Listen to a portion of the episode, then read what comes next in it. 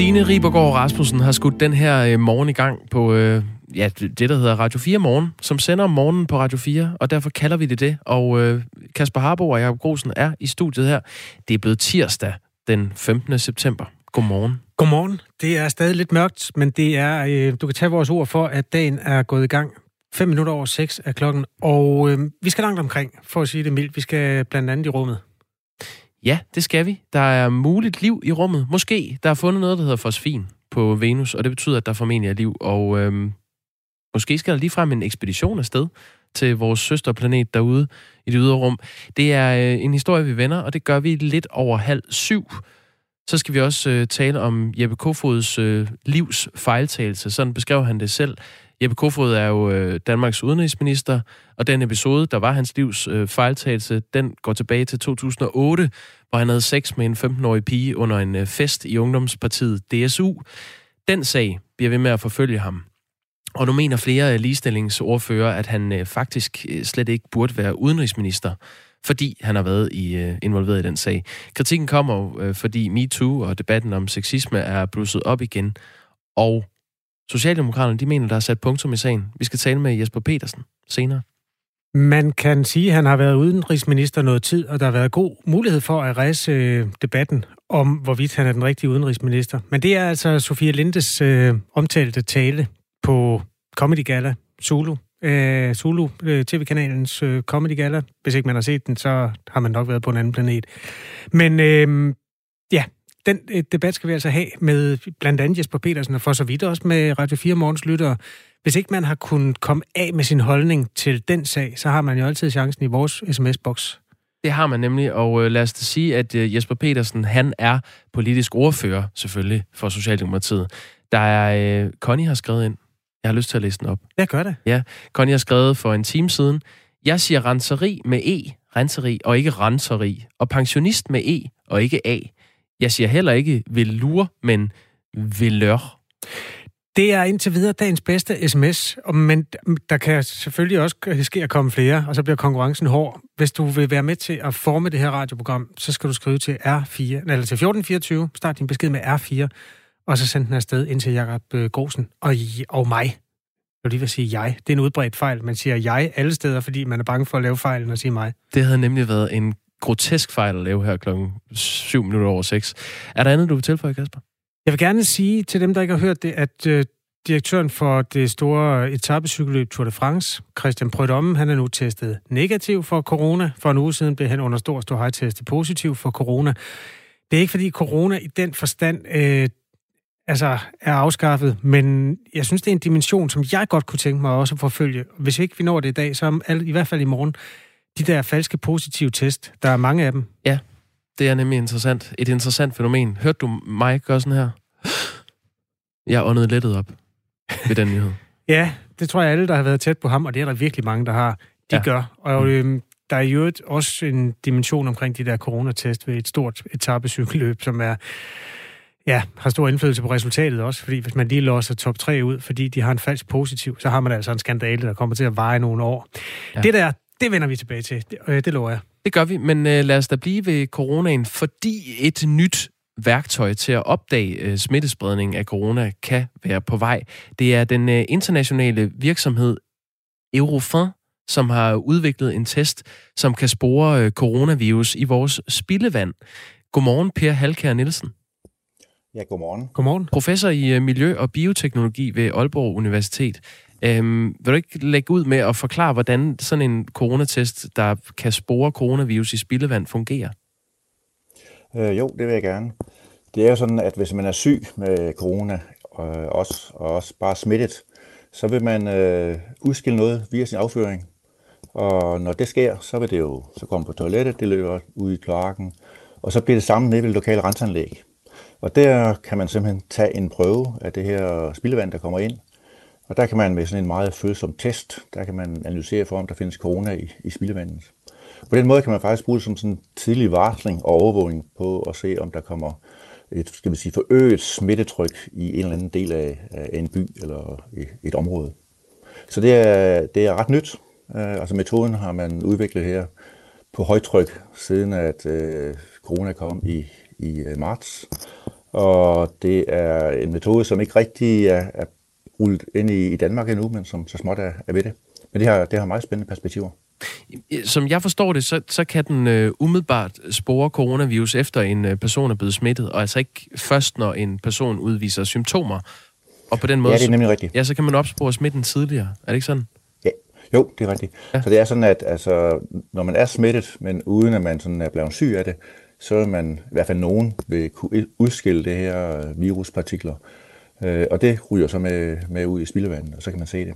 Så det, det, der ser ud til, at man kan, det er, at, øh, at man ved at følge det her niveau, så kan man måske se nogle dage, måske en uge tidligere, end øh, når man bare måler på folk i, i, i de hvide telte, øh, at, et, at et udbrud på vej.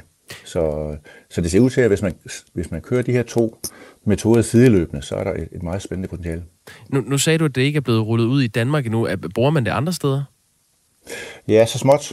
Øh, der er øh, blandt i Holland har man lavet sådan et nationalt øh, overvågningssystem. Og jeg ved, at det er på vej nogle steder i øh, andre steder i Europa og enkelte steder i USA også. Ikke, ikke som nationalt, men som øh, mere lokalt.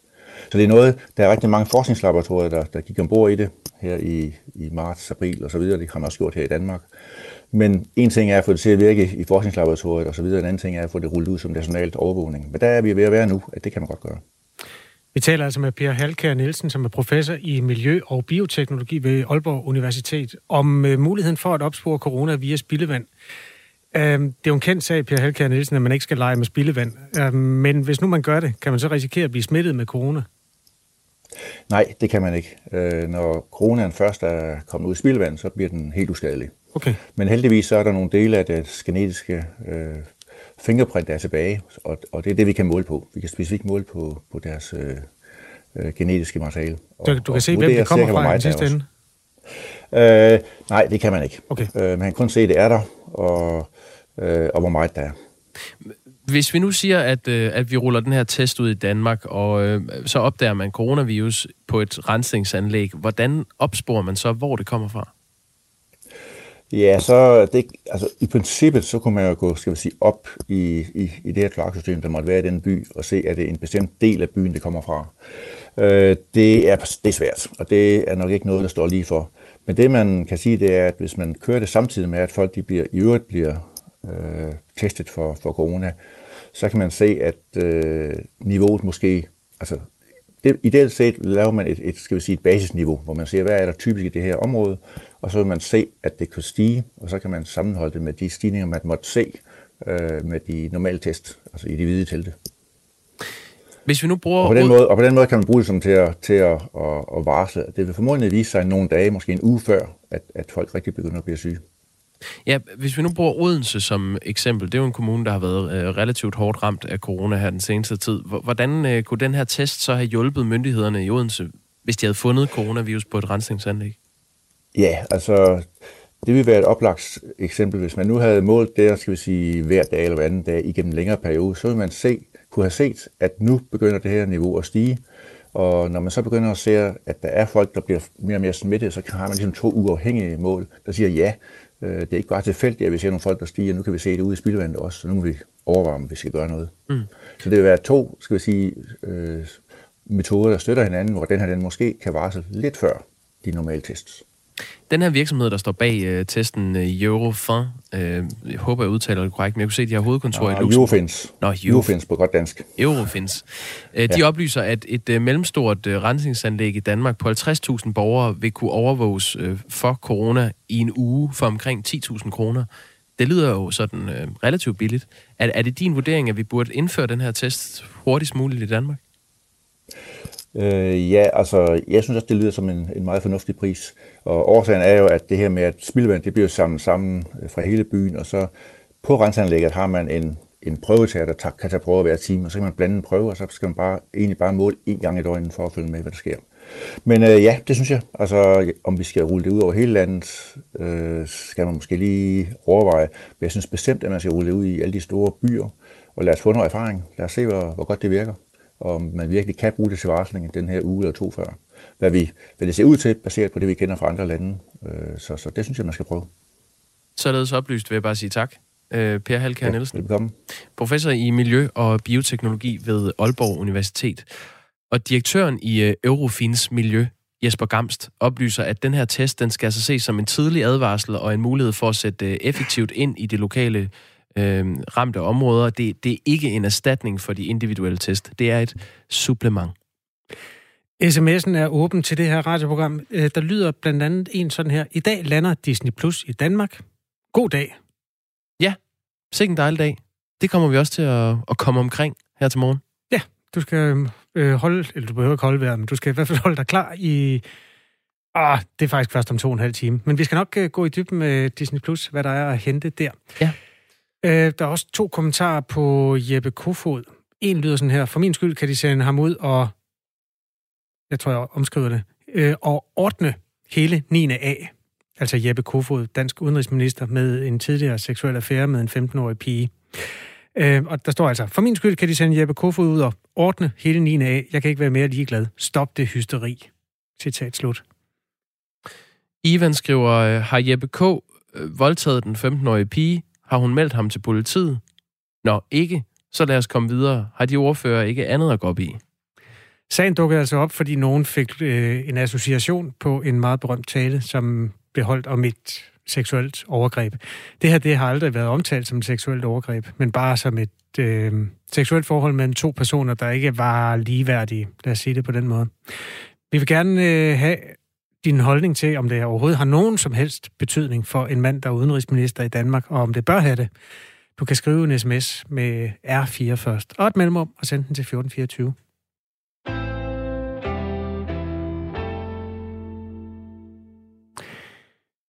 Vi øh, skal til USA. Altså, vi kan faktisk se det på tv nu. Der er billeder igen. Det, vi havde lige vendet os til, at øh, branden var slukket på det australske kontinent. Nu er det øh, USA's vestkyst. Det går helt galt.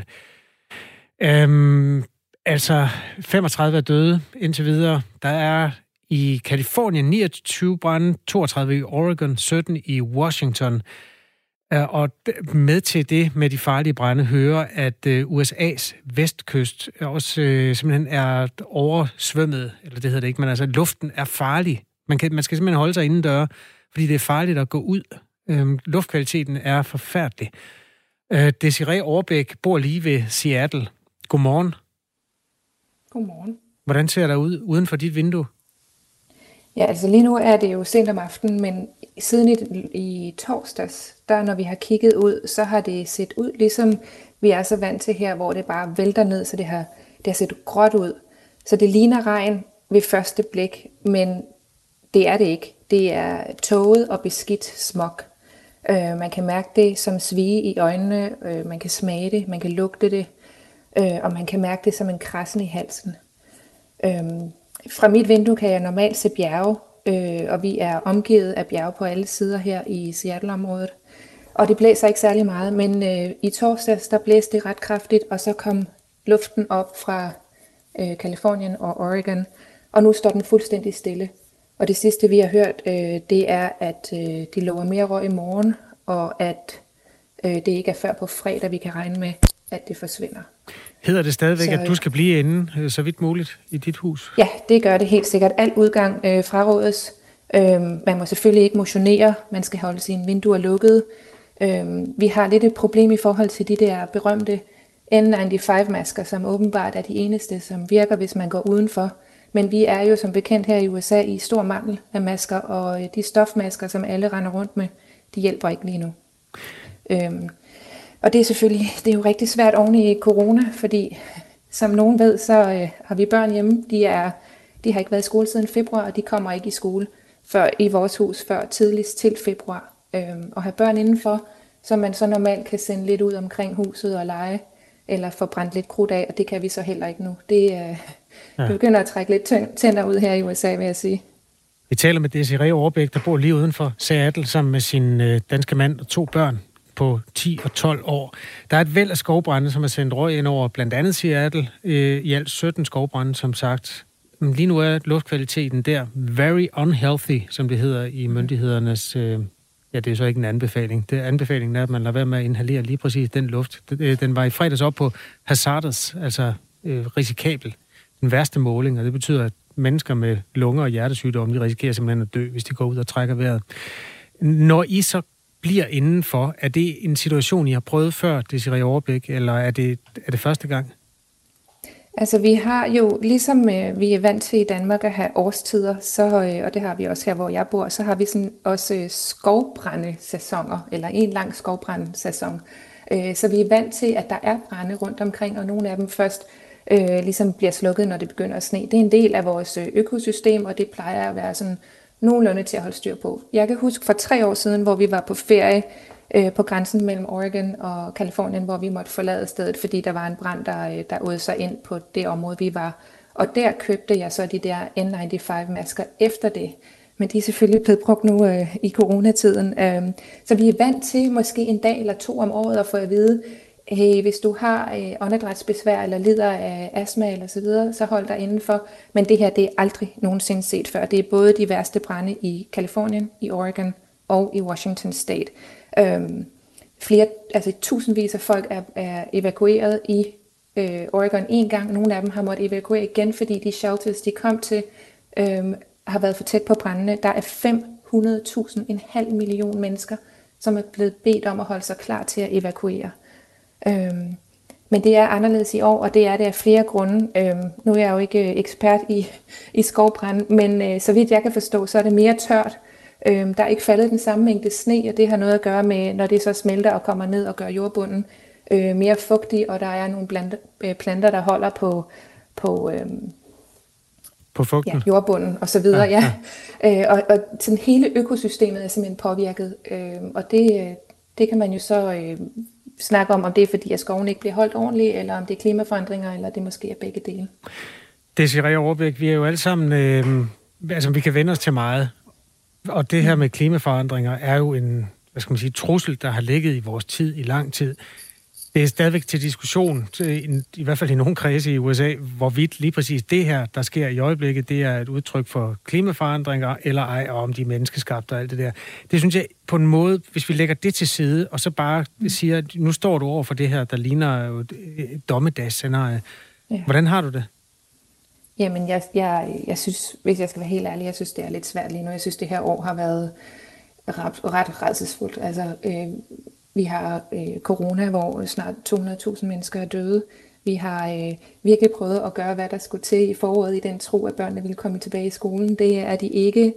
Øh, altså, at parkerne er lukket her. Øh, øh, strandene er lukket. Det, er, det føles mere og mere som om, at øh, man lever i et bur. Og det føles heller ikke som om, at der sådan rigtig er, er nogen udsigt til, at tingene bliver bedre. Forhåbentlig så bliver det bedre med de her brænde øh, inden for den kommende uge. Men det er utroligt, hvordan det kan føles meget langstrakt, selvom det måske kun er en uge og nogle få dage, man skal holde til det. Så når man, øh, når man befinder sig i sådan en situation, så føles det øh, som virkelig lang tid. Præsident Donald Trump han har været øh, i Kalifornien i går. Hvad er, er der noget sidste nyt fra myndighederne eller præsidenten i forhold til den situation, der foregår nu? Ja, altså, nu sagde du, at det skulle ikke blive for politisk, men, øh, men øh, det jeg hørte, det var i hvert fald til det pressemøde, de holdt, at øh, de lokale myndighedspersoner fra øh, Kalifornien undskyld, sagde, at øh, de selvfølgelig, øh, det selvfølgelig handlede om at komme med en god plan i forhold til, hvordan man holder de der kæmpe skove og sørge for at, øh, at minimere, at der kommer brænde igen, men at man også er nødt til at, øh, at tale om, at klimaforandringer er en del af problemet, og til det svarede Trump jo så, at øh, vi, vi ville snart få lidt koldere vejr, det skulle nok hjælpe. Der er i hvert fald lige kommet en øh, måling fra USA's organ for oceaniske og atmosfæriske studier. Det er ikke en politisk, det er en videnskabelig organisation, som The Guardian har øh, talt med. Og ifølge de målinger, så har den her forgangne sommer været den varmeste, der nogensinde er målt på den nordlige halvkugle. Så der er altså noget videnskabeligt belæg for at sige, at øh, klimaet har forandret sig i en eller anden retning. Hvad gør I nu? Altså, hvad er, hvordan, hvad er en, jeres måde at finde håb, øh, Desiree Overbæk, i den her svære tid? Jamen, det er meget lavpraktisk. Det er noget med at finde yogabolden frem og øh, bede. Jeg har en søn, der har ADHD, og ham plejer vi at, øh, at tage uden for huset op til fire gange om dagen for at få ham krudtet lidt af, så, så vi alle sammen kan holde det ud. Øhm, og det kan vi jo så ikke nu, så det handler om at få lavet en masse øvelser med ham. Det handler om øh, at lige tage en time out alle sammen en gang imellem væk fra hinanden og have nogle familiemøder, hvor man lige får snakket sammen, hvis, øh, hvis det er lidt svært, og så, øh, og så snakke om, at... Øh, at det er en svær tid, og vi, øh, vi skal gøre det bedste, vi kan for at være der for hinanden, og så også lige tjekke op på sine naboer og se, om de er okay, og om de mangler noget. Eller, altså, det gode er, at, at jeg synes, som, som, som, som små samfund i, i nabolag, så synes jeg, at folk begynder, at de kommer meget hinanden ved at prøve at række ud til hinanden. Pas godt på jer selv. Tak. tak, tak skal du have, og tak fordi du var med. Desiree Overbæk er altså med fra den amerikanske vestkyst, hvor hun bor sammen med sin mand og to børn på øh, 10 og 12 år. To, øh, hvoraf altså en har ADHD og et væsentligt behov for at komme ud og sus lidt rundt. Det kan være vanskeligt i en tid, hvor luften den er så sundhedsskadelig. Vi følger selvfølgelig sagen og skal nok sige til, hvis der sker noget nyt og forhåbentlig bedring på et eller andet tidspunkt i den her apokalyptiske situation omkring øh, den amerikanske vestkyst. Jeg tror, vi mange, der glæder os til øh, årsskiftet 2021. Ja, det, det kan kun, bedre. det, det kan kun blive bedre. Øhm, Kasper, lad os få ryddet lidt op i sms'en. Vi talte kort om det indledningsvis, at øh, Danmarks nuværende udenrigsminister Jeppe Kofod øh, nu bliver øh, hans stilling som udenrigsminister bliver taget op til debat, fordi han for 12 år siden havde sex med en 15-årig pige under en øh, fest i Ungdomspartiet DSU. Og øh, vi får nogle sms'er på den. Vi skal tale med Jesper Petersen, øh, den øh, politiske ordfører for Socialdemokraterne, senere her til morgen. Øh, jeg har lyst til at tage den her sms. Nu ikke så sippet med hensyn til sproget, Harbo. Som 15-årig havde jeg sex med en 35-årig. Vi har stadig kontakt i dag, 8 år efter, og det er en af de mest givende relationer, jeg har oplevet. Min situation ville ikke ændre sig, selv hvis manden var udenrigsminister. Jeg bliver så træt af, at aldersforskel fortsat skal være et tabu. Står der om, det er en øh, kvinde eller en mand, der afsender på den? Nej, øh, jeg tror, det er en kvinde. Der, der faktisk er lige tækket en sms mere ind fra vedkommende. Kan vi tale om, hvordan medierne krænker den 15-årige pige, når de 1. pådutter hende en offerrolle, som de ikke engang ved, om hun har lyst til at påtage sig, og to, bevidst inddrager intime detaljer fra hendes sexliv. En akt, der skulle være noget personligt mellem to mennesker, men som nu bliver stillet til skue for hele den danske befolkning. Spøjelset er ude af skabet, så nu kører vi den altså til dørs, men der er altså god pointe. I virkeligheden, den der kunne med fordel have blevet mellem to mennesker. Det tror jeg faktisk, at der er mange, der er enige i. Der er ikke noget ulovligt i det. Spørgsmålet er, om der er noget moralsk angribeligt i det. Jeg gjorde mig selv den øh, bjørnetjeneste i ordets gamle forstand og prøve at tænke, altså, fordi jeg har en datter, der snart bliver 15, mm. og du bliver snart 34. Altså om fire år, ikke? Nej, det var sødt sagt. Jeg okay. fylder 32 lige om lidt. Nå, okay. Du bliver 34 om tre år. Ja. To år. Okay. Det er ligegyldigt. Ja, det var Kom et meget kompliceret arrangement. Jeg prøvede bare at forestille mig, hvordan ville jeg have det med, at øh, du øh, nedlagde min 15-årige datter.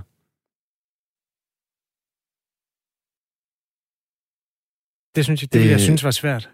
Ja, det vil jeg også synes. Det tak. kommer jeg ikke til. Det lover jeg dig. Men ja, det og kan der, og der, er, der er noget i, øh, hvad skal man sige, konstruktionen. Der er noget i, jamen det ved jeg ikke. Det kan godt være, at jeg bare er berøringsangst over for for aldersforskel. Det kan også være, det er, fordi det er min egen datter. Jeg nu, synes, det er et ja. eksperiment, man er nødt til at tage. Man er nødt til at se det her for sig, øh, inden man, hvad skal man sige, dømmer nogen. Noget af det, der også bliver kritiseret i den her forbindelse, det var jo, at han var øh, til den her øh, fest i DSU for at holde et foredrag. Han havde holdt et foredrag for inden. Og så kan man jo diskutere, er der en eller anden form for lærersituation, øh, altså et eller andet, et, et andet skævt magtforhold i det? Altså, jeg har øh, engang snakket med en gammel foredragsholder. Øh, det er en person, der er over 60 år, og han har holdt foredrag i næsten hele sit liv. Og Hvordan han sagde, har han det, Johannes Møllehave? Helt gammel. han sagde bare, at de steder, hvor han fik mest sex, det var, når han var ude og holde foredrag. Fordi at det er, man, man er bare, altså det er lidt ligesom at være, du er, du er selv forsanger i et band. Du ved, hvordan øh, at rampelys gør noget ved en persons karisma. Det, det er jo uanset, hvor gammel publikum er. Det er en uomtvistelig sag. Øh, afsenderen er jo en kvinde. Godt. På de sms'er, øh, skriver afsenderen. Øh, Tommy har skrevet, øh, der sker ikke noget med Henning Kofod. Tommy. Øh, han hedder Jeppe Kofod. Men ja. Henning Kofod, Socialdemokrater, vasker hinandens hænder, skriver Tommy. Social... det er simpelthen perfekt, at man stempler ind, og det skal man gøre. Øh, udenrigsministeren i Danmark har jo altså lagt den her bag sig, og det har hans parti også for længe siden. Den har bare fået nyt shine, efter at først kom Sofia Linde, og så kom alle ordførerne fra... Øh, Ja, blandt andet en ligestillingsordfører fra Alternativet. Alternativet og de radikale, Samir Nava og Franziska Rosenkilde. Godt så. Vi følger den til dørs, også sammen med dig. Skriv bare en sms, hvis du har lyst til det her radioprogram. Nu klokken halv syv.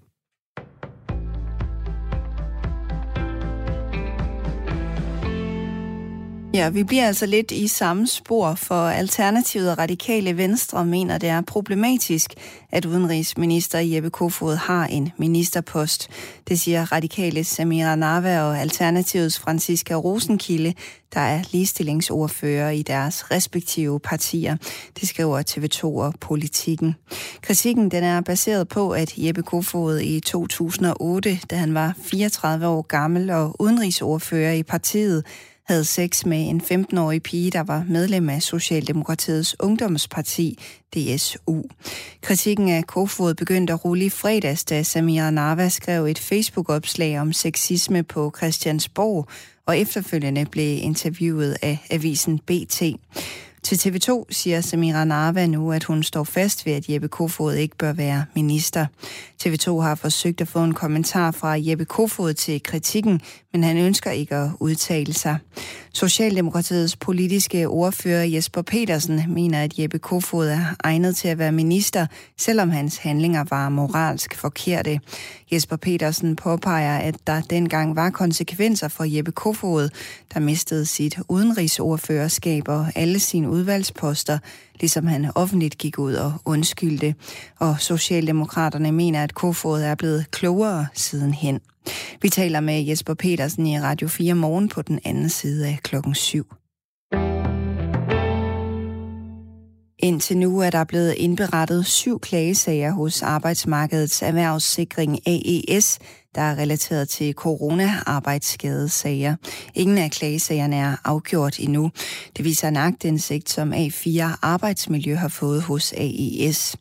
I tre af de i alt syv klagesager har AES afvist at tildele ansatte, som har været smittet med covid-19 erstatning, selvom AES har anerkendt covid-19-smitte som en arbejdsskade arbejdsskader, som de skadeslidte har pådraget sig i deres arbejde som henholdsvis sygeplejerske, ambulancebehandler og pædagog.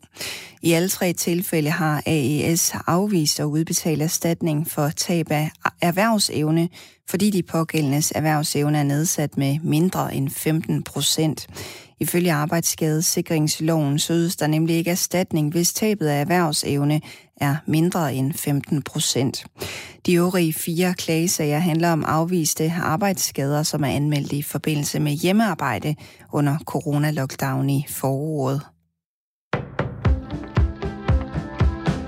Myndighederne i de franske storbyer Bordeaux og Marseille vil indføre nye restriktioner i et forsøg på at begrænse smitte med coronavirus, der risikerer at overbelaste sundhedsvæsenet. Blandt andet så vil byerne begrænse offentlige forsamlinger, det skriver The Guardian. Kapaciteten på intensivafdelingerne i Marseille er tæt på at nå sin grænse, det siger direktøren for offentlige hospitaler i byen mandag. Direktøren for hovedhospitalet i Bordeaux siger, at alle advarselssignalerne blinker rødt. På hans hospital har de 77 coronapatienter, og 24 af dem er i intensiv behandling. I går indførte Bordeaux, at man ikke må spise eller drikke stående på barer og restauranter, og i parker og på stranden må der maksimalt være 10 personer samlet. I dag får vi udbredt tog her til morgen, som starter ret tæt, men omkring middag så klarer det op med nogen eller en del sol de fleste steder. Ellers får vi tørt vejr med en del sol i hele landet, temperatur mellem 20 og 25 grader og svag til let skiftende vind.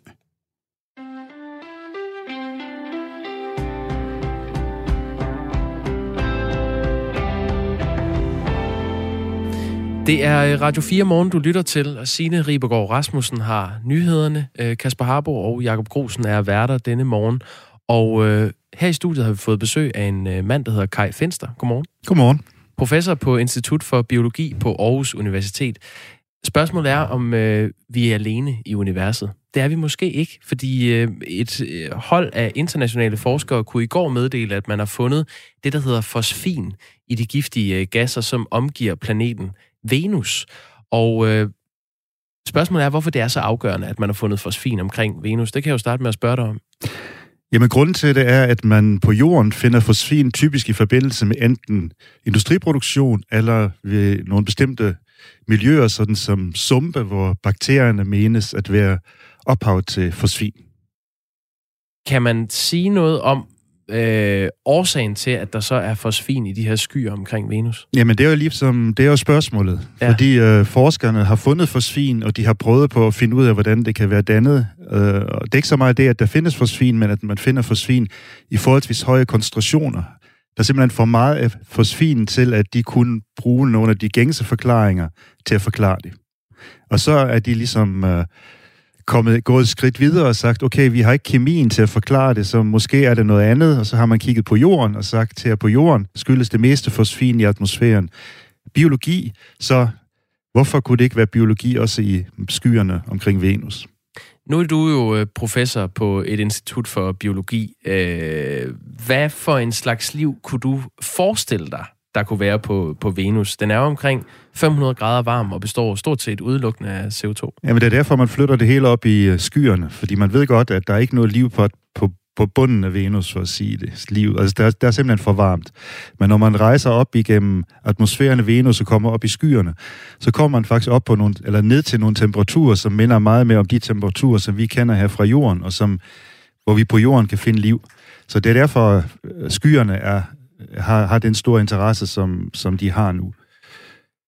Hva- Hvad betyder det, hvis der er bakterier i skyerne omkring Venus? Jamen, så er der bakterierne i skyerne. altså, det, der, er en- det er et spørgsmål om, hvor, hvor man står hen. Altså, for mig som biolog er det selvfølgelig meget interessant at finde ud af, øh, om liv er opstået andre steder end her på jorden, og hvordan det har udviklet sig. Altså, så har vi pludselig to øh, uafhængige evolutioner. Hvis vi går ud fra, at Venus liv er opstået uafhængigt af jordisk liv, og ikke er rejst til Venus fra jorden på et eller andet tidspunkt, og har etableret sig der. Og det er interessant for os. Hvor interessant det er for andre, det kan jeg jo ikke svare på, men øh, altså jeg vil synes, det var et øh, super interessant spørgsmål at undersøge. Men man skal jo først have fat i de greb, før man kan udtale sig om, for det første om de er der, og hvordan de har ligesom udviklet sig igennem tid. Hvad synes du, det, øh, det umiddelbart tyder på? Ja, men umiddelbart, altså jeg vil sige, at øh, hvis man, hvis man, øh, man skal kun bruge, øh, bruge øh, liv som forklaring, hvis man virkelig er sikker i sin sag. Altså så længe man ikke kender øh, kemien godt nok, så er det i hvert fald en mere ligefrem forklaring, end det at involvere liv i det, for liv er uhyreligt kompliceret. Altså alene for produktionen af fosfin her på jorden, skal det mindst to former for liv til. To slags bakterier i hvert fald ifølge de teorier, man har omkring dannelsen, og man ved, man ved faktisk ikke rigtigt, hvordan øh, mikroorganismerne danner fosfin her på jorden. Sandsynligvis er det en form for bi biproces, altså det er, ikke den, det er ikke hovedprocessen, som de bakterier udfører. Men de laver den, når de har rigtig meget organisk materiale til rådighed, og de ved ikke, hvad de skal gøre ved deres elektroner. Altså, det er måske lidt teknisk, men så overfører de den for, til fosfat, som så bliver reduceret til fosfit, som så bliver disproportioneret til fosfit og fosfat. Disproportioneret. Ja, det er sådan en form for forgæring af noget uorganisk stof. Altså, I kender forgæring fra, når glukose forgæres til alkohol og CO2, mm. så kan fosfit spaltes til en mere reduceret form. Det er så fosfin, som man finder i atmosfæren, og fosfat, det er det, vi bruger i NPK-gødning. Er, er det for tidligt, at man øh, har været ude med en nyhed om, at nu har vi nok fundet liv? Altså, vi er jo øh, særligt også i medierne meget forhippet på at, at kunne lave den Ja, overskrift. men det er fordi, øh, det er I jo som journalist på en måde, fordi det er det, der sælger billetterne. Altså, det siger de heller ikke, når man læser artiklen. De siger, at øh, de, har, de har kigget på de forskellige former for kemi, som de nu har kendskab til, og der er ikke nogen af de øh, øh, gængse kemiske pro- processer, som vil kunne producere de mængder af fosfin, man finder i atmosfæren. Og så kommer de som en forsigtig antydning, at øh, så hvis det ikke er det, så kunne det faktisk også være liv. Men de skriver ikke en sted, at nu har de fundet liv. Det er sådan en, en, en historie, der spændes på den, for at gøre den mere interessant. Altså det der, det der er lidt sjovt, det er jo et artikel, hvis det virkelig var, det er en artikel, som bliver publiceret i et tidsskrift, som hedder Nature Astronomy. Altså det er jo ikke Nature som sådan. Nature er, det, det er jo det, et af de ypperste tidsskrifter inden for videnskabelig publikation. Så de har sikkert sendt den, og det er min egen konspirationsteori, som jeg spænder på her nu. Mm. De har sikkert sendt den til Nature først, og så synes Nature, øh, den er sund nok, hvad vi, når vi kigger på astronomien. Altså jeg, jeg beklikker ikke deres øh, resultater, men de vil nok ikke sende den ud i Nature, men i Nature Astronomy, som er så det næstbedste. Så det, det, vi er ikke helt deroppe, hvor vi taler om en, mm. en uh, groundbreaking en. Ja, men det er for- groundbreaking, fordi man har det. fundet... Ja, ja, men det er en meget vigtig observation, og det, det, det betvivler jeg ikke, men den konklusion, som er det næste trin i, i rækken, den uh, stiller jeg spørgsmålstegn ved. Hvad, hvad er så det næste, man bør undersøge? Jamen, nu skulle man jo flyve til Venus og tage prøver derfra og kigge på... på altså, hvis der er organismerne, så bør man jo kunne finde dem. Uh, altså, Hvordan fungerer det, altså når det er skyen omkring Venus? Ja, man kan, det er jo sådan set nemmere end at lande på Venus, fordi som du sagde, var det jo 400 grader varmt på overfladen, så det er ikke så nemt at sætte sine fødder der. Mm. Man får i hvert fald væbler på den. Altså, man, uh, men man kan godt sende et, et rumskib et sted, som, kan, som man kan udstyre med, med, med, med apparaterne, som kan indsamle uh, de der svovlsyre CO2-dråber i Venus-atmosfæren. Og så skal man jo overveje, om man skal tage den med hjem til jorden, eller om man skal undersøge den på stedet. Fordi øh, tænk dig, hvis der nu er nogle mærkelige bakterier i de her skyer, som vi så tager tilbage til jorden, så kan vi få et problem med en ny invasiv art, som måske ødelægger vores økosystem. Så det er ikke sådan helt uproblematisk at slippe aliens til jorden. Altså dengang astronauterne tog til månen, der skulle de også i karantæne, i hvert fald de første gange, de tog til månen, fordi man var usikker på, om det pludselig slæbes nogle øh, sygdomsfremkaldende bakterier med fra månen, som så spredes på jorden. Altså man skal ikke sådan, man skal være lidt forsigtig. Venus er den planet, som kommer tættest på jorden. Øh, Ja, i hvert fald når man ser på den øh, størrelse. Man kalder den også for jordens tvilling. Ja, den er 38 millioner kilometer øh, væk fra jorden, ja. når vi er tættest på hinanden. Ja. Gør det nogen forskel for dig, at, at, at det er vores øh, søsterplanet? Nej, men det, det, det, det tager ikke så lang tid at rejse det til sandsynligvis. Altså nu, nu skal jeg ikke gøre mig klog på, øh, hvordan ingeniørerne rejser til Venus. Det er ikke så nemt, som man skulle tro. Men altså, der bliver sendt rumskibe til Venus, og der er missioner i støbeskeen, så det er bare et spørgsmål om, det, det kan godt være, at man nu motiverer NASA og ESA til at bygge nogle øh, rumskibe, som kan lave de her indsamlinger og analyserne. Der er en lytter, der, øh, der efterspørger konkret bevis, så vil han tro på det, ellers så skal vi stoppe med at tale om, at der har været liv. Hvad vil du sige til ham? Jamen, det må han jo gerne. Det har, det har ikke nogen mening om. Selvfølgelig vil vi gerne vide det mere konkret, men altså sådan arbejder vi jo. Altså dengang Einstein han i hans teori postulerede, at der findes de der gravitationsbølger, så havde man jo heller ikke set dem, men ud fra hans teori kunne man regne sig frem til den, og nu for et par år siden har man så fundet dem. Altså, han må væbne sig med tålmodighed, den lytter. Den opfordring givet videre. Kai Fenster, tak fordi du kom. Det var så let. Professor på øh, Institut øh, for Biologi på Aarhus Universitet. Klokken den er blevet 18 øh, minutter i syv, og det er Radio 4 morgen med Kasper Harbo og Jakob Grosen. Vi bliver nødt til at rydde op i sms'en, fordi der er altså hæftig trafik i øjeblikket. Sagen er den, at nyhedsbilledet i de her dage er farvet af en urgammel sag, 12 år gammel i hvert fald, næsten lige så gammel som øh, den ene hovedperson var på det tidspunkt, hvor den udspillede sig. Sagen er den, at den nuværende statsminister, nej, uden, øh, udenrigsminister, ja. Jeppe Kofod, har haft en øh, seksuel øh, affære i en alder af 34 med en kvinde, som på det tidspunkt, eller pige, som på det tidspunkt var 15. Og øh, den er vagt til live i kølvandet på den her MeToo debat, og to politiske ordfører har været ude og kræve hans afgang. Lidt senere på morgen skal vi tale med Jesper Petersen, politisk ordfører i Socialdemokratiet. Inden da øh, har vi øh, Folkets Røst her i vores sms. Ja, det kunne for eksempel være Per, der skriver med uvenlig hilsen. Fy for pokker. Nu er I i gang med at lave et karaktermord på en politiker, der ikke har lavet noget ulovligt. Der er også stor aldersforskel på mine svigerforældre, og de elsker hinanden.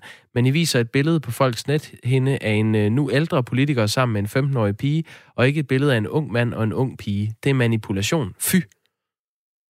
Altså, faktum er, at øh, Jeppe Kofod var 34 år, pigen var 15. Ja, det var ikke en sådan ung, ung, ung. Men han var dog i DSU. Det hører med til historien. Altså, han optrådte på et DSU-arrangement. Ja, hvor hun var ja. som 15-årig. ja, hun var ikke DSU mere. Nej.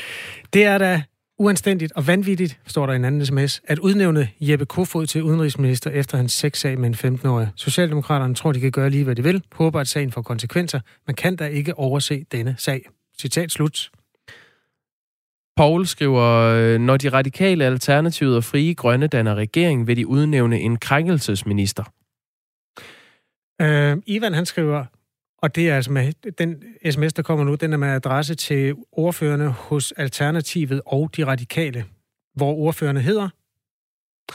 Øh, Franziska Rosenkilde og Samira Nava.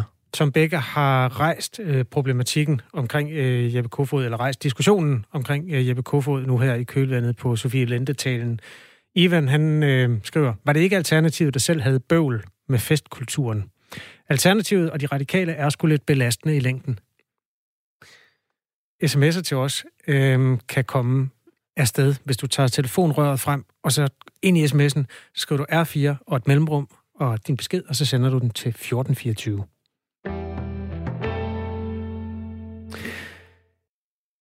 Vi skal have mundbind på i bus og tog og færger, det der hedder kollektiv trafik. Men det er svært for kontrollørerne at håndhæve det krav.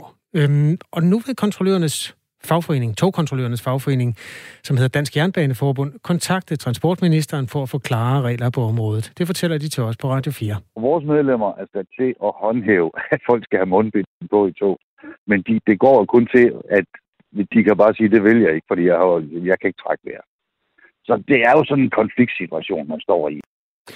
Det siger formanden for de danske jernbaneforbund, Henrik Hårup, til Radio 4. Nu skal vi tale med fælles tillidsmand for togpersonalet i DSB, der hedder Mikkel Sjano Jessen. Godmorgen. Godmorgen.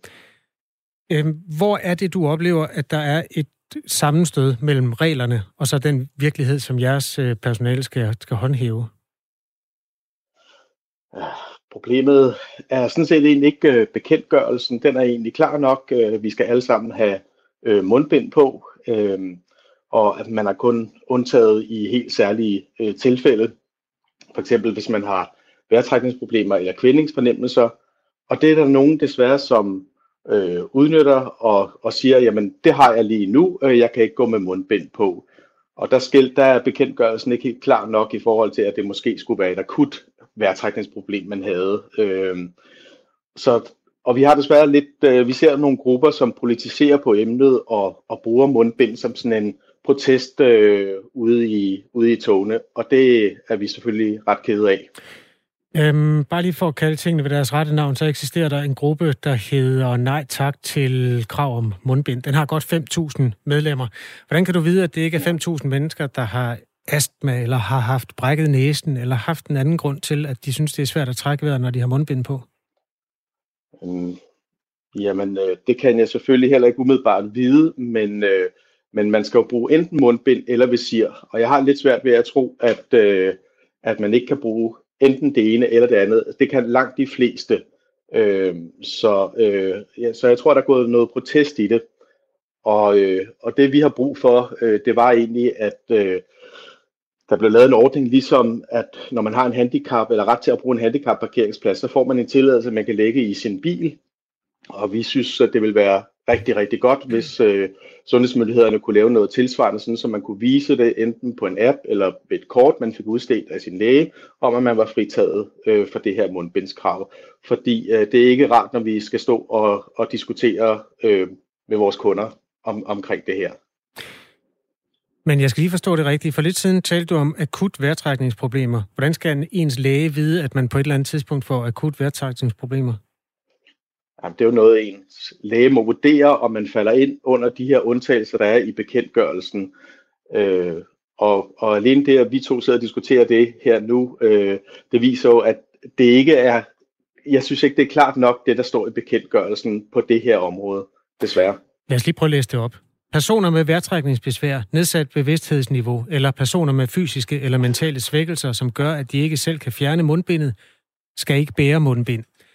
Mundbind skal fjernes, hvis bæreren får svære gener og ubehag, som for eksempel vejrtrækningsbesvær, kvælingsfornemmelser med videre. Øhm, politiet har også på sin hjemmeside skrevet om det her. Der står sådan her. Personer, der har nedsat bevidsthedsniveau eller fysiske eller mentale svækkelser, eller andet, der gør, at de ikke er i stand til at bære mundbind eller visir, er undtaget. Hvis du af ovennævnte årsager ikke kan bære mundbind eller visir, behøver du ikke dokumentere dette med en lærererklæring. Tvivlen kommer den rejsende til gode.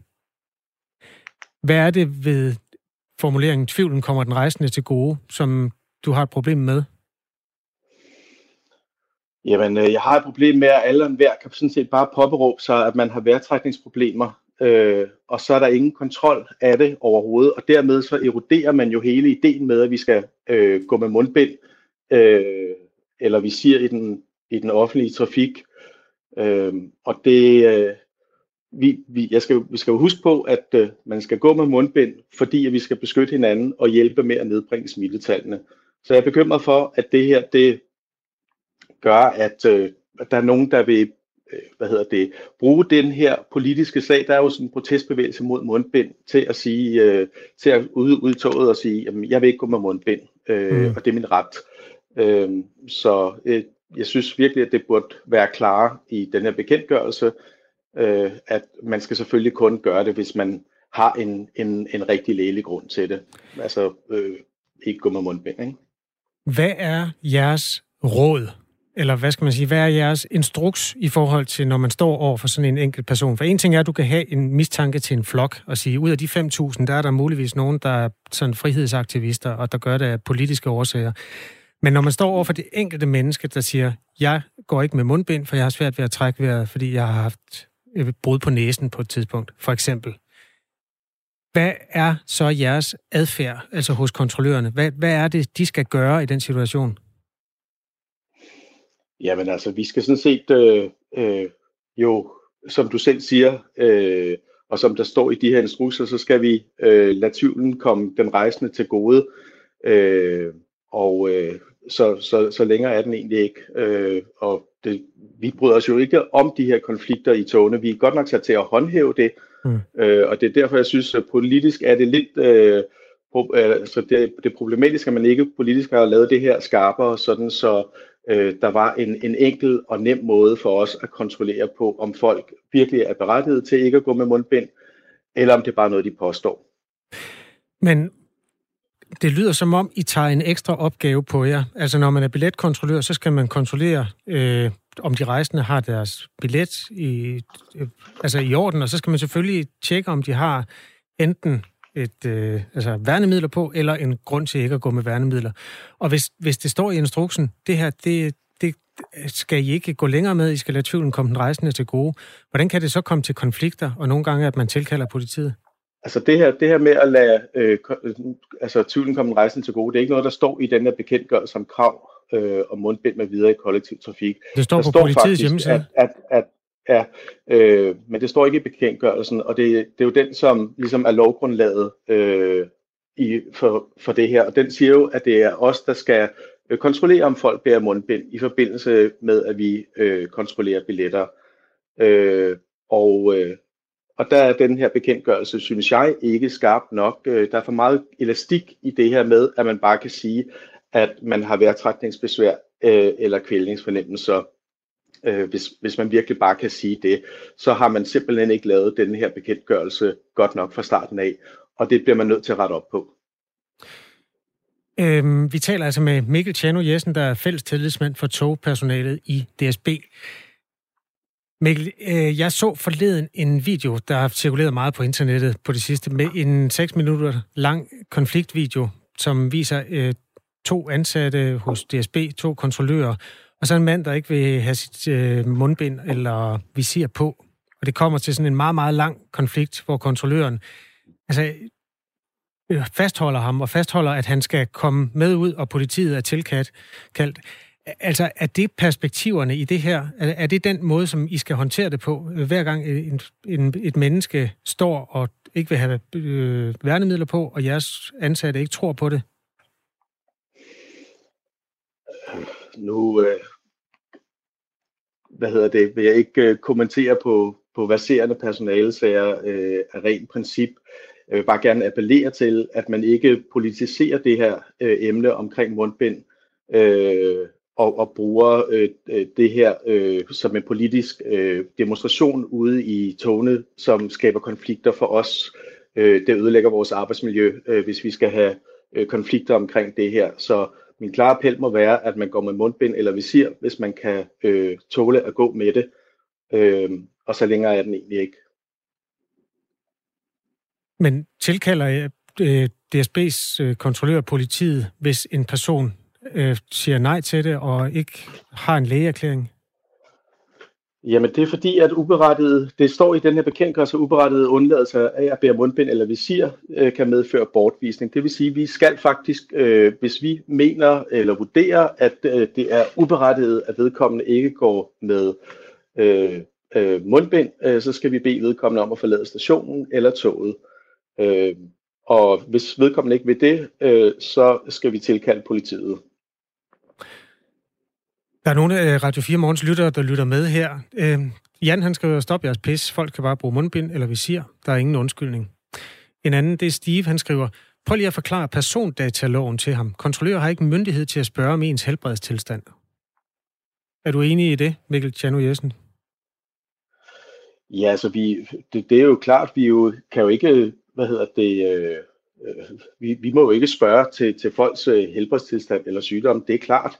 Øh, det er også derfor, at øh, som jeg sagde tidligere, at det ville være øh, rigtig, rigtig godt, hvis politikerne øh, eller sundhedsmyndighederne fik lavet øh, en app eller en, en ordning øh, sådan, med, at øh, man bare viste, at øh, jeg er fritaget for at bære mundbind eller visir i kollektiv trafik. Det her det er nok noget, der skal stå på i lang tid, så vi har brug for øh, nogle øh, ordentlige regler på området, sådan så vi kan få et ordentligt arbejdsmiljø. Det er egentlig det her, det handler om for mig. Øhm, nu er jeg ikke klar over, hvilken øh, position du selv har ude i det daglige som fælles tillidsmand. Er du, er du en del af øh, beredskabet? Ja, det er, jeg, jeg arbejder som togfører, ja. Okay. Når du selv står over for det enkelte menneske, hvordan vurderer du så vedkommendes troværdighed i forhold til de der helbredsproblemer, skråstreg politiske aktivisme? Jamen, øh, typisk med de sager, vi har haft ude i, i, i toget, så er det jo folk, der har sagt, jamen, jeg vil ikke gå med mundbind. Øh, øh, så, så bare glem det. Øh, jeg tager ikke mundbind på. Og der har vi øh, tilkaldt politiet, og der ved jeg, at i flere øh, sager er, har, er der nogen, der har fået bøder for ikke at, at, at gå med mundbind i, i toget. Simpelthen bare fordi de ikke vil gå med mundbind. Nu ser vi, at der er nogen, øh, som deler i de her, øh, de her råd i Facebook-grupper, om at I skal bare sige sådan og sådan her, så behøver I ikke gå med mundbind øh, i, i toget. Og det er jeg jo ret ked af i virkeligheden, fordi øh, også for de øvrige passagerer, der, der, der, der går med mundbind, de forventer jo, at, øh, at vi prøver at øh, håndhæve det her så godt som, øh, som vi kan. Øhm, jeg ved ikke, øh, vi, jeg vi selvfølgelig igen, altså vi, vi, øh, vi vil rigtig gerne øh, undgå konflikter omkring det her i toget, så øh, jeg deler sådan set egentlig lidt øh, det her synspunkt med, øh, hold nu op med at Øh, skabe konflikter i toget, tag mundbind eller visir på, hvis du kan. Mm. Men hvis nu jeres retningslinjer indtil videre er så relativt klare, at hvis en person øh, siger, at der er en grund til det, så skal I lade tvivlen komme vedkommende til gode. Det står på politiets hjemmeside. Vil det så ikke være vejen frem for jer, også at undgå konflikter, ved at sige okay, og så komme videre, når, når det sker? Jo, det kan man øh, mene, men øh, igen, så tror jeg ikke, det er det, der er hensigten med den her øh, bekendtgørelse. Øh, hensigten er jo øh, fra politisk side, at man ønsker, at alle skal have mundbind øh, eller visir på i den kollektive trafik.